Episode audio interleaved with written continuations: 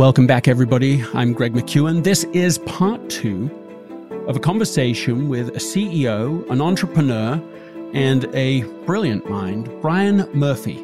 He's not just the founder and C E O of ReliaQuest, he's also someone who can dissect the entrepreneurial journey with us, with you.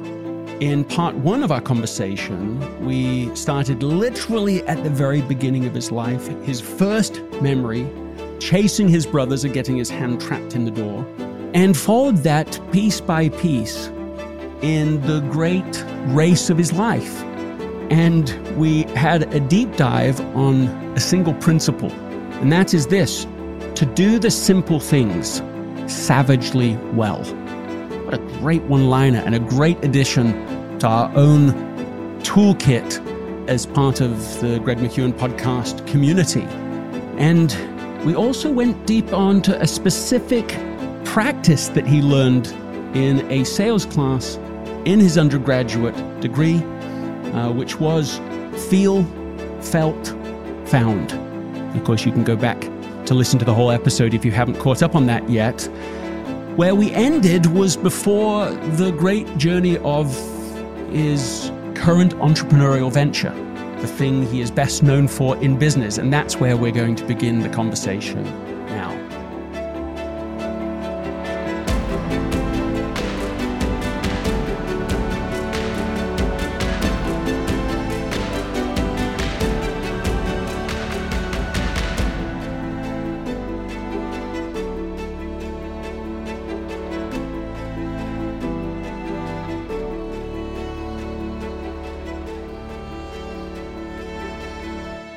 Brian, welcome back to the podcast. Great to be with you, Greg. Thanks very much.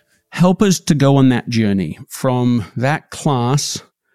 You then went and actually were an accountant at P W C. And at some point along the journey, you shifted from being an accountant to formally being an entrepreneur.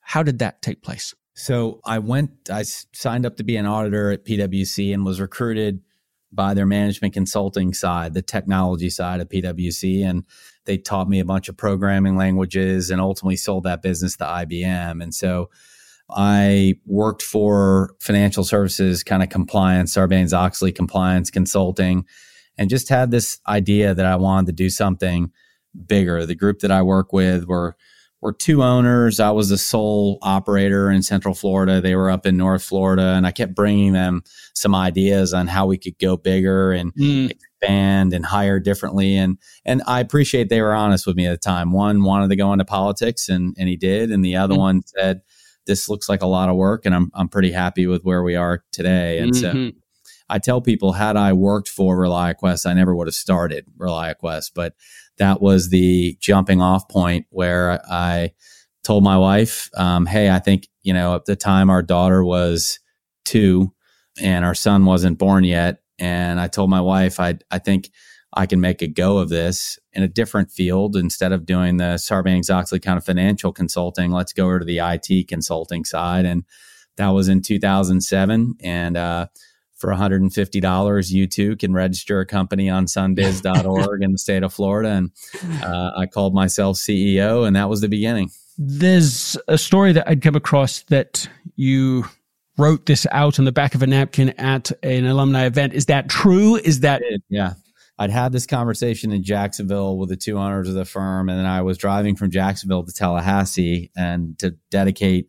We'd done a big capital raise for a student organization there, and we're at mm. a dedication. And, you know, I just really started to form some ideas. And uh, my brother-in-law was there. My older brother was there, just a bunch of friends. And we just, I just started talking out loud and with my older brother and a friend of his and my brother-in-law, and started taking notes on napkins at, you know, uh, midnight uh, at, in, a, in a bar there. And that, that was really, I went home from there with a bunch of napkins on Sunday and sat Renee down, and uh, you know, she said, "Well, let's uh, let's let's give it a whirl." So, mm. so it's a literal napkin story, not yeah. not you know. I wish I still had the napkins, but yes, that would be really. The ideas must not have been great because I didn't keep them. So, it was- but you kept them in a different way. But that's an important conversation that you had with your wife too. I mean, it takes courage for you.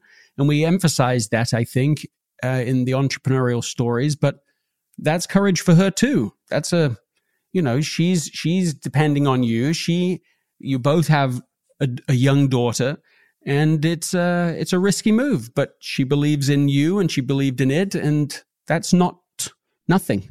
You agreed. She she had way more courage than I did. I mean, she had to have faith of, because it wasn't much of a plan, Greg. It wasn't no. like it wasn't much, right? I mean, it's a couple of soggy napkins, and and that, you know. And then a year in, we go through the greatest financial crisis, you know, second largest financial crisis in U S American history. history.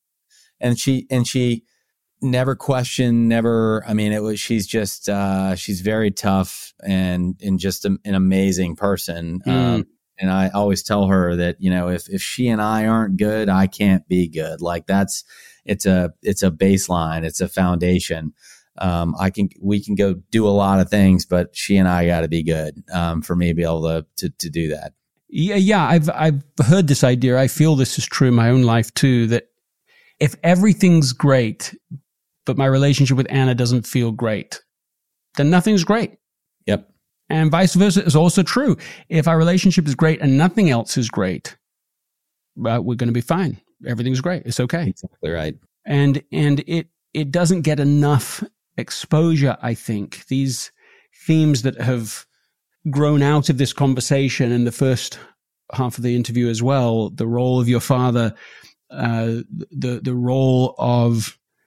Uh, now we're, of course, exploring the role of your wife. Th- these family relationships, and they're, I suppose we could say, obvious, other than they're not always emphasized, but their clear role in enabling, let's call it, external or public success. So much of that is enabled in these private relationships that don't get the headlines, but they clearly are the golden thread that uh, or even drivers of what we're seeing externally. Has that been true for you? I'm not trying to put words in your mouth. Very true. And I, I think ultimately uh, your family, and for a large case, especially in the beginning, they get the leftovers of you, right? So they mm-hmm. don't get the full weight and the benefit of you. It, the, you're, you're spread out. You're just trying to survive. I'm just trying to make payroll. I just want, when she goes to the grocery store, I want her to be able to pay for the groceries. And so... Mm-hmm. They deal with all the, the the the bad parts of you, or the, you know, not sleeping, not all of that. They see these things that the outside world don't see. So, you know, that that's why they they just my wife has so much courage uh, and everything that she stood behind. And, and the people closest to us, of course, they see the truest version of us. In a sense, certainly, I think they see the messiest version. They see the exhausted side. They see us when we're not putting on, I don't want to say putting on a show, because I'm not sure that's quite right, but when we're, when we're not projecting anything, when we're not playing a role, just how we are off the stage, they are dealing with all of that reality. Yeah. Uh, so of course it's, uh, of course that's tougher. Tell, tell me about that year of the Great Recession. How many employees did you have before that just hit? I mean, it wasn't a single day, but there was right. kind of a key day. Like a single day. Like when that Bear Stearns, Lehman, when that started falling, we were doing project uh, billing consulting projects. And so we get to twenty-five percent complete, we could bill fifty percent complete, and they were all I T based. And about two hundred fifty thousand dollars of outstanding A R went away in a couple weeks, right? And just large companies were calling and saying, hey, it's, I don't want to do this, but our, we're being told all of our, all of our spend is canceled. Our customers are canceling. It's all gone. And so that was tough, but you know, we had eight teammates at the time, and I learned a couple of things. One, you just to back to that kind of feel component. I knew that the people calling me did not want to be calling me and saying mm. that. They were just representing a logo and, and a brand. And so it wasn't personal, and I didn't take it personal. So I didn't react. Like move emotion, don't react, understand the moment that you're in. And then the idea of going home and telling Renee, or having to call my dad, or seeing certain friends that supported me and say I failed, that was more painful mm. than just staying and figuring out some other way. And so Fortunately, we had no one on our team was former military. I wasn't, but we had a small little contract that was doing information assurance on a government military contract. Hmm. Um, uh, we would be a sub to a sub to a sub. And I, we knew nothing about that world that we hmm. just hadn't done a lot of work on. So we started. But you had a contract. Yeah, we had, that was, if we were going to eat, we had to figure it out. And we Googled our way and, and, uh, that information assurance contract, that's what the military called cybersecurity before they named it cyber. And that's mm-hmm. how we got into cyber. So that contract existed prior to the to the the day of the meltdown. Yes. Yep. But that was the only thing really that existed afterwards. Right. Yeah.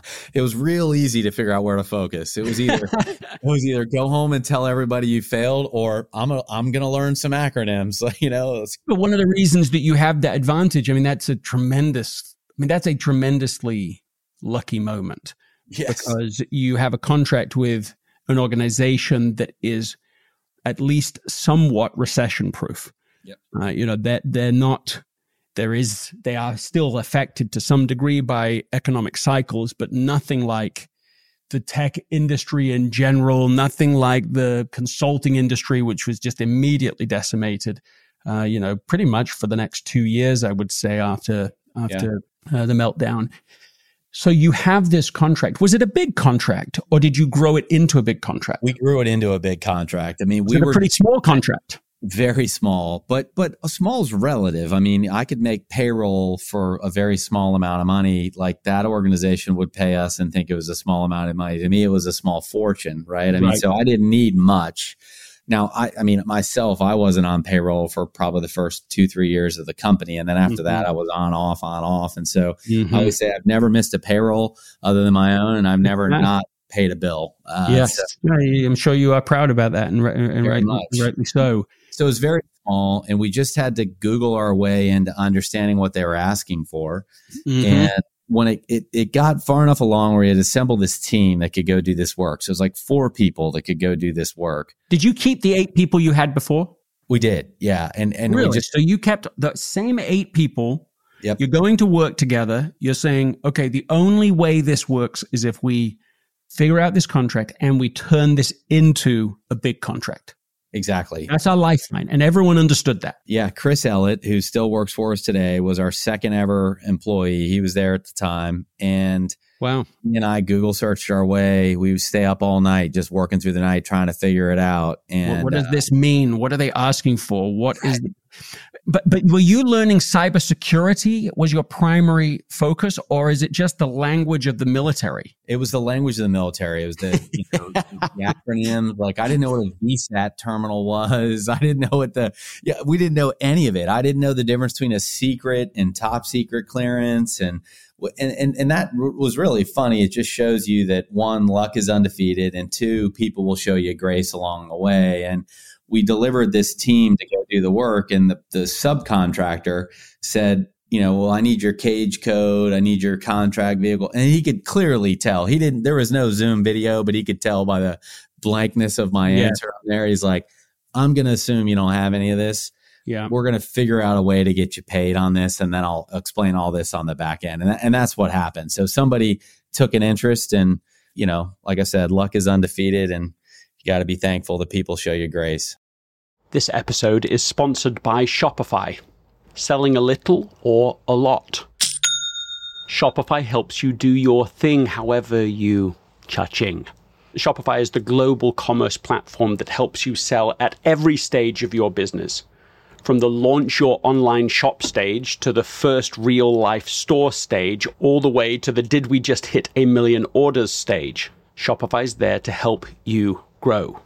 So whether you're selling scented soap or offering outdoor outfits, Shopify helps you sell everywhere. From their all-in-one e-commerce platform to their in-person point of sale system, whenever and whatever you're selling, Shopify's got you covered. Shopify helps turn browsers into buyers with the internet's best converting checkout, fifteen percent better on average compared to other leading commerce platforms. So sell more with less effort thanks to Shopify Magic, which is your A I-powered all-star. in my experience with every business that I have built, including this podcast, there are breakthrough moments, and those moments are often the result of finding the right partner. And I think that's a way to think about Shopify, because no matter how big you want to grow, Shopify gives you everything you need to take control and take your business to the next level. Sign up for a one dollar per month trial period at shopify.com slash Greg, all lowercase. Go to shopify.com slash Greg now to grow your business, no matter what stage you're in. Shopify.com slash Greg.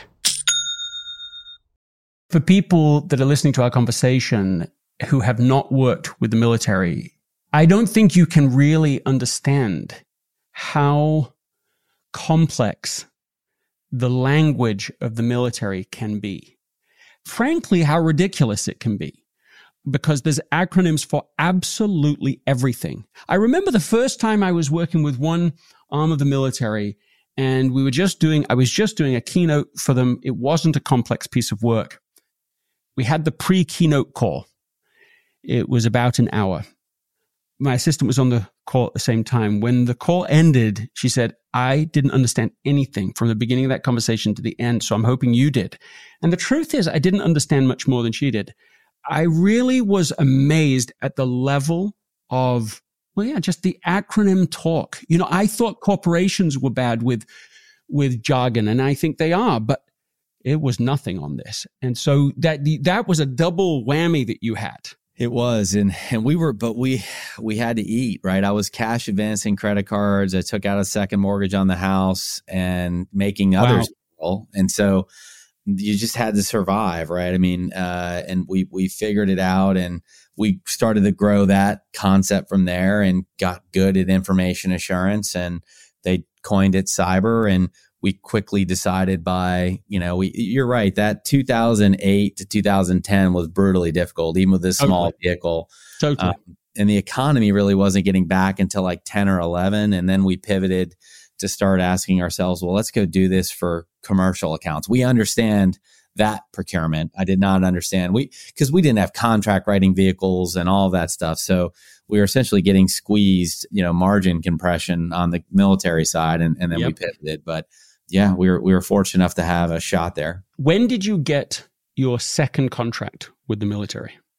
I think we, I looked at it as when we got our second subcontract. We always worked as a sub to a sub. So our second, the one that really took off for us, we got our first in that oh eight that we had sat on for a while and then started to work. We got our second in the end of two thousand nine, beginning of two thousand ten. And that's where a lot of just volume came in through that contract, because we had gotten really good at the information assurance and satellite engineering work. And uh, they had a, they were awarded a big contract. And mm-hmm. so the way, you know, the way these things work is they all get awarded at the same time. And then it's like a jump ball, who can fill it the fastest. Right. And we were, we were an advantage because we were so desperate. We'd work nights and weekends, and right. we'd fill out teams while others were sleeping. And so they had this big contract where I think they needed fifty people, and we found thirty of them. And that really made us, uh, that, that put us on a new trajectory. The day you got that second subcontract,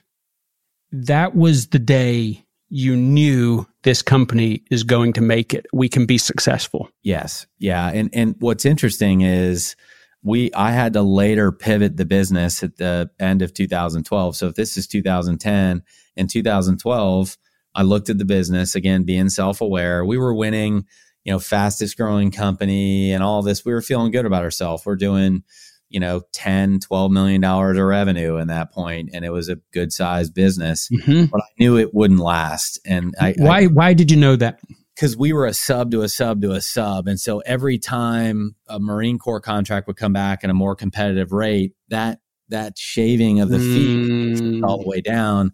And to learn the vernacular of inside the military, I started to volunteer at an organization called AFSIA, mm. Armed Forces Communication Electronics Association at MacDill Air Force Base, mm.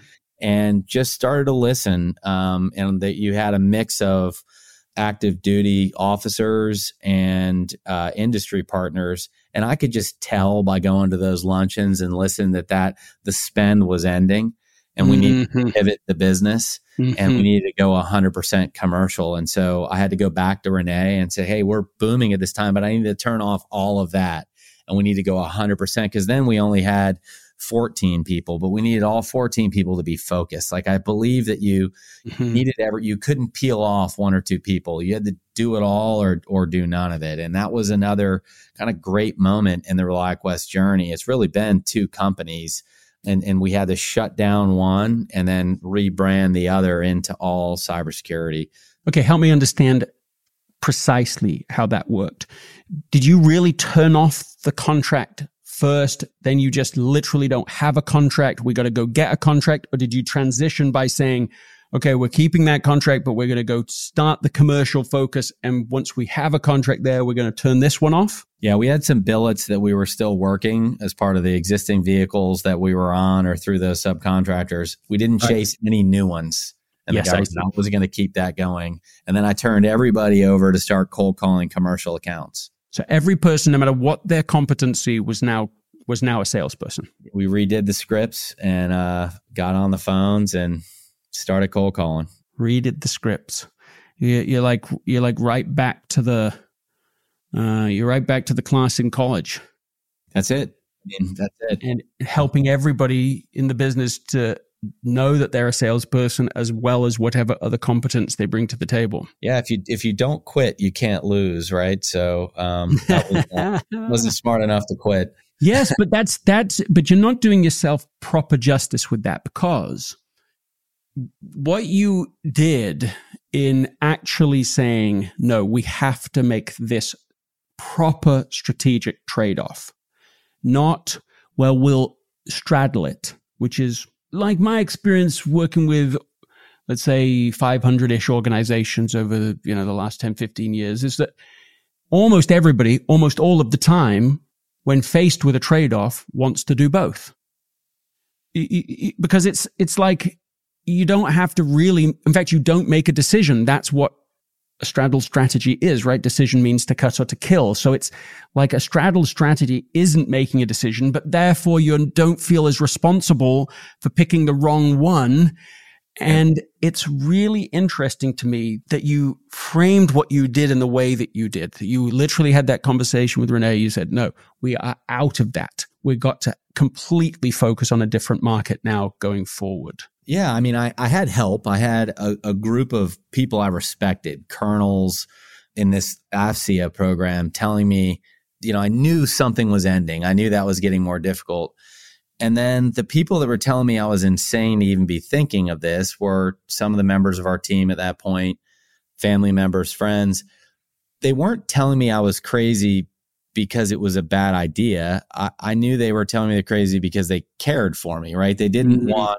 you know, they didn't want us to get hurt. And so mm-hmm. I think sometimes when you're making a decision, you have to remove that people's emotional need to like want to see you be okay to protect you from the decision you should make, right? So sometimes those are at odds with each other. And I knew that sitting on a sinking ship, that wasn't good. Sitting in the middle of the road, it just means you get hit by both sides of traffic, right? And so I'm going to I'm going to pick a road. And I remember telling Renee really early on, look, this thing is either going to be really massive or you're going to see the nuclear fallout cloud from space of the failure. It's like it, it's one or the other. And, and that's it's either over, the business is over, yeah, or it's just launching. That's it. And, and, but that's, that's, I take it. I've always been a student of history and I love the Industrial Revolution. And what I've always loved reading about those figures in that time was there were no rules at the time. They had to make it up as they went. And they took these massive gambles, like not gamble, but their gut, they knew it was right. Just nobody had done it before. And they were willing to see the gamble through, right? They just didn't stop. I mean, Carnegie was bankrupt almost how many times, right? And then figured out you could build a bridge with steel. I mean, it's the, the, the guts mm. that it took, uh, and they just didn't quit. So Rockefeller could have quit when the light bulb was invented and they wasn't going to need, you know, kerosene anymore. So it's just, it's to me, there's so much to be learned by people that have come before you. Yes. And this is a, the second time I want to say like, yes, yes to this idea of I just didn't quit. Like I, I that's obviously part of your story and it's certainly part of your mantra because you keep saying it, but I don't know that it's doing justice to the actual thought process that you really go on. So of course you are having this sense of like, no, I have to succeed, but it's combined with this, I would say, fairly developed awareness that in order to succeed, we have to seriously change, not, not around the peripheral things, not five percent, not ten percent here, not let's prepare for the future by doing a bit over here, but a seriously clear understanding. And that I think is the difference. I think it explains something of your own success. I think it explains something of Carnegie and these, these industrialists.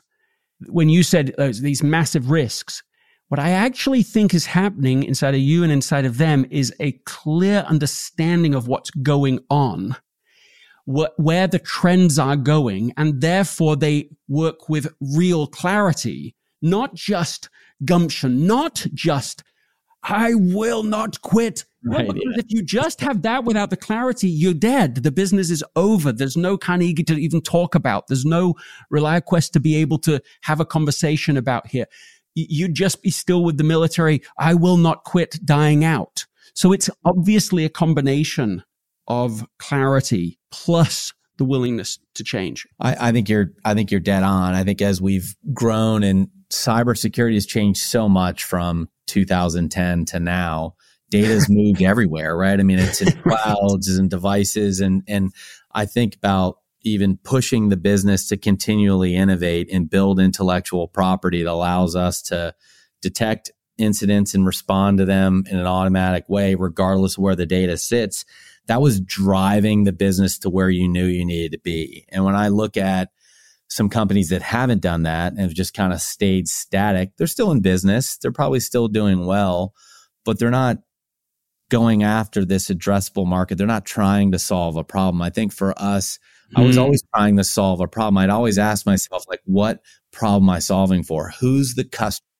Like who, mm-hmm. what, what problem are they solving for? And mm-hmm. then I would mix that with, I have a need and a desire to be willing to do the things that other people aren't willing to do. Like I know that if I'm willing to do that, if I'm willing to put the customer's problem in front of my own need to do anything else, there is an outcome that you can get to there. I think there's a way through. Now you have to hire the right people and inspire people to think that way. And, and there's so many things that have to go your way and you have to get lucky, right? Market timing and all of those things. But if you're not willing to solve the tough problem and not willing to listen, I think you ultimately get beat. Well, and you're talking about listening in a very particular kind of way. It's not just making somebody feel good because you're listening, which is nothing wrong with that.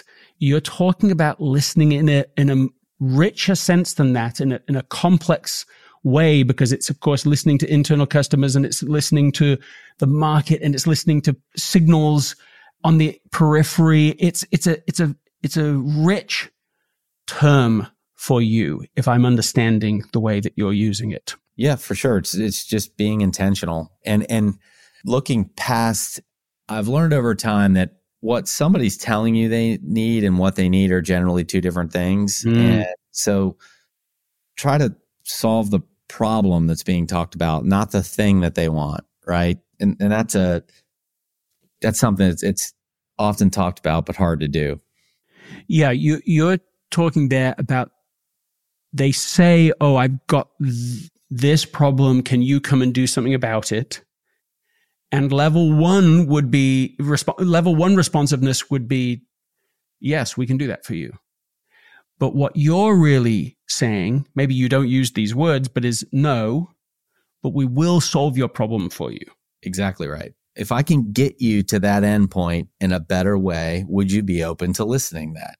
And or not even a better way, in a different way. Mm-hmm. Would you be open to think differently about how we get to that endpoint? And that it's so important I think, in entrepreneurship to not chase the shiny car, because when you have to make payroll and somebody comes to you and says, if you do these three things, I'll give you this amount of money, man, it takes a lot of discipline and a lot of focus to not just say, I'll take it. And don't get me wrong, we've done that several times to make payroll.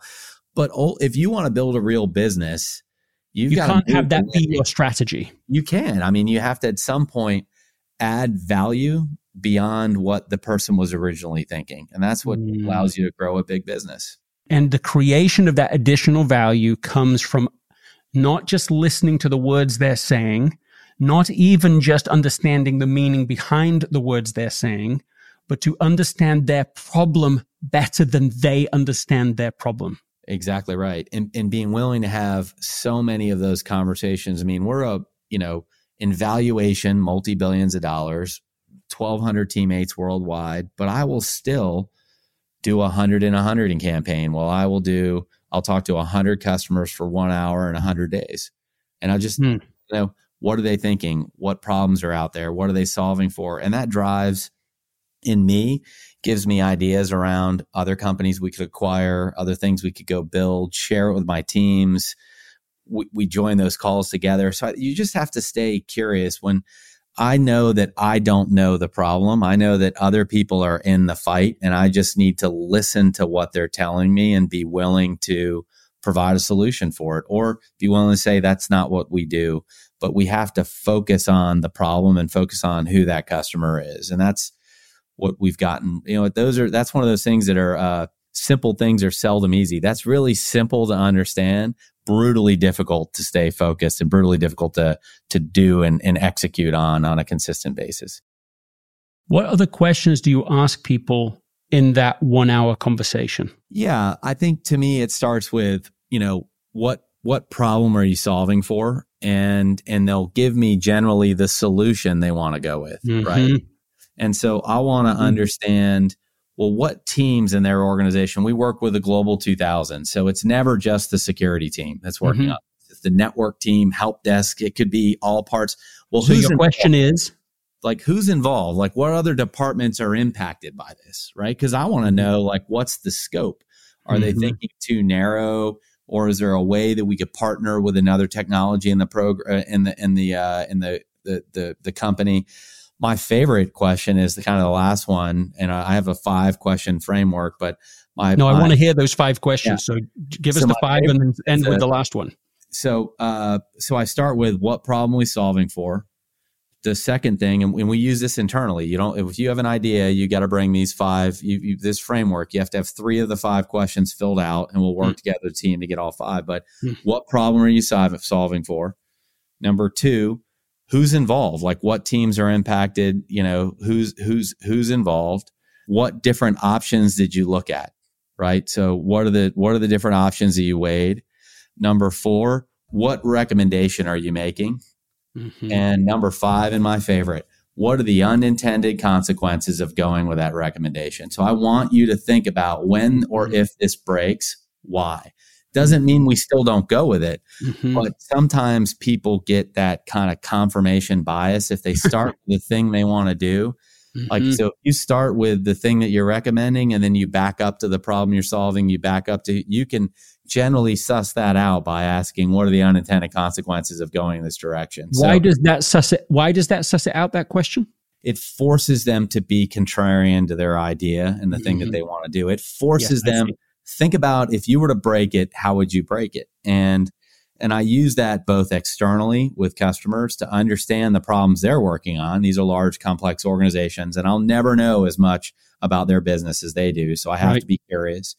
And internally, it keeps us from chasing shiny cars. It keeps us from spending hours and hours having an idea and getting excited about the idea and not really weighing it through, right? And that that second question of who's involved, that generally puts things, puts the brakes on things pretty quickly, because other teams come in like, well, you're not thinking about this, or you're not thinking about this. And so you, mm-hmm. it, it allows for collaboration. We don't get siloed. Mm-hmm. So, so the internal, when you're using that framework internally, by having the, which teams are involved in this, that helps to stop the person advocating for a solution that only addresses a portion of the real problem. Exactly. Because in concept, we are not a department or a group. We're a company. We're ReliaQuest. And so we have to think about everybody, right? Is it, and you know, it's, I, I, I'm big on like systems. So on any major decision, any small decision, I weigh a final, like, so we decide a direction we're going to go. I bounce it off of three questions. Is it good for our teammates? Is it good for ReliaQuest? Is it good for the shareholder? Is it good for the customer? And if we can't say yes to all three, we never do it. So mm-hmm. you, you have to do this because things move quickly and people get excited around ideas, and ideas are great, but creativity can also kill performance, right? Can mm-hmm. kill outcomes, and the need to be creative can slow things down. So who are we in business? Who are we solving the problems for? Like, who's the hero in our story? And is it good for the people that it needs to be good for? And we have to, as leaders, you know, be maniacally focused on those outcomes. What do you mean by the term systems? When you said, I'm a big believer in systems, I'm a student of systems, maybe is what you said. What do you mean by that? I think quick checks, right? Like I, my least favorite four-letter word is wait. And so mm-hmm. I have to create some guardrails of like what questions can, what things can we be questioning to allow us to continue to move things forward, but also be checking to be professionally skeptical that we may be wrong, right? And I think that we can't be so optimistic. I'm an optimistic person, but I challenge things all the time. Like I, you know, I, I think that companies seldom lose from outside forces. I think companies win and lose from the inside out. And I want to create these checks and balances along the way to make sure we're not believing our own story and our own mm-hmm. bio. If we challenge ourselves enough inside the building, by the time it gets outside, it's going to do some real good. There's so many places I still want to go. One thing I must say is, because we talked about a Clayton Christensen insight in our first interview, this part two in his most famous book is Innovator's Dilemma, in which he identifies the problem. And then he wrote a second book later, The Innovator's Solution. So the Innovator's Dilemma, very simply stated, is that when innovation happens in a market, the dominant players in that market are disincentivized to change and adapt and utilize the new market, the new innovation. Okay. The only solution, the only solution that Clayton Christensen believes exists for that is that a company needs to take a portion of their employee base and make them into a separate company. Huh. Because the incentives are so misaligned if you try to do it within the company. Everyone just still wants to do the safe thing, the thing that already pays, the so that the gravity pull back towards that is so immense that people can't overcome the innovator's dilemma, even when they know it intellectually. And so the reason I'm saying all of that is that both that story right back in the day when you said, okay, we're not doing this anymore, we have to do this future thing, or the hundred and a hundred where you're gathering this new insight constantly and challenging that internal story, you know, the story with reality, right? Because that's the that's the that's the gap I think you're talking about that's so killer uh, to, to organizations. They get out of touch and irrelevant with their customers. And I just I guess I wanted to say I think that you're an example of someone who is actually implementing the spirit of the innovator solution uh, in the in the way you're describing it. It makes complete sense. And I think for me, I have to be disciplined enough on a regular basis myself, just as an individual, that, you know, I'm founder and C E O, and I, I can't forget the founder mm-hmm. entrepreneur piece. And I think if you stay entrepreneurial enough, you can challenge even yourself and challenge your own standards. But if you get caught up being the mm-hmm. C E O, I think you, you tendency to miss an innovation cycle or two. And that's that's the tug of war. And the bigger we get, the more of an entrepreneur and founder I stay. Uh, because there's enough people managing that it. Are in that kind of you know, manage. Yeah, exactly. So I need to be contrarian almost. I need to be like, how would I break this? Like if I wanted to beat me, how would I beat me? Um, and that's kind of the mental tug of war that I have that's going on on a regular basis. I think this is the spirit of the of the Andy Grove idea of only the paranoid survive. Yeah, he's not books. really yeah. talking about yeah. paranoia in the in a psychological, in a strictly psychological sense, but that idea of of no, we're already wrong, we're already wrong right now. All it matters yep. is working out how wrong we are and how fast can we figure out how wrong we are by constantly listening and getting back in touch with the people that we're trying to serve and and, and so on in the ways that you described. Uh, do you have a final word for us? I just appreciate you uh, you, you taking the time, and uh, this has been amazing for me at the way you unpack mm, things and and, and and connect things that I just really haven't connected. Uh, so it's funny coming in and I'm telling my story, but you're translating it in a way that I've never really understood it before. So thank you. It's a, it's a, it's been amazing. And I would just encourage everybody out there to, you know, keep chasing their own possible. It's uh it's all possible, but if you don't chase after it, uh, it never becomes possible. It's a beautiful uh, way to, to, to end here, Brian, both for you and also for the listeners. What I want to say is I think that I think that there is more to your thinking processes, the complexity of it, you know, the book side of it, if we had to say it in those terms, than is obvious to you. I think there's an unconscious competence to that. And that's an opportunity too, because if you can sort of have a, a higher awareness of that yourself, you'll be able to inculcate that more consciously into the culture of the whole organization. We want you to be a reading organization, that that sort of idea.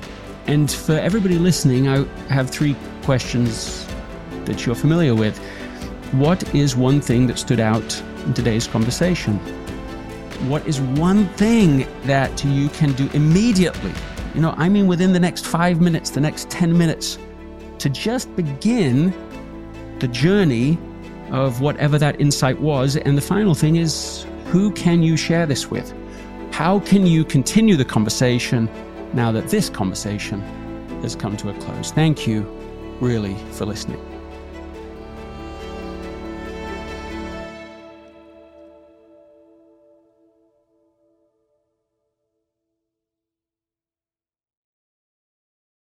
This episode is brought to you by the Yap Media Podcast Network. I'm Hala Taha, C E O of the award-winning digital media empire, Yap Media, and host of Yap, Young and Profiting Podcast, a number one entrepreneurship and self-improvement podcast where you can listen, learn, and profit. On Young and Profiting Podcast, I interview the brightest minds in the world, and I turn their wisdom into actionable advice that you can use in your daily life. Each week, we dive into a new topic like the art of side hustles, how to level up your influence and persuasion, and goal setting. I interview A-list guests on Young and Profiting. I've got the best guests, like the world's number one negotiation expert, Chris Voss, Shark, Damon John, serial entrepreneurs, Alex and Layla Hormozi, and even movie stars like Matthew McConaughey. There's absolutely no fluff on my podcast, and that's on purpose. Every episode is jam-packed with advice that's going to push your life forward. I do my research, I get straight to the point, and I take things really seriously, which is why I'm known as the podcast princess and how I became one of the top podcasters in the world in less than five years. Young and Profiting Podcast is for all ages. Don't let the name fool you. It's an advanced show. As long as you want to learn and level up, you will be forever young. So join podcast royalty and subscribe to Young and Profiting Podcast, or Yap, like it's often called by my Yap fam, on Apple, Spotify, CastBox, or wherever you listen to your podcasts.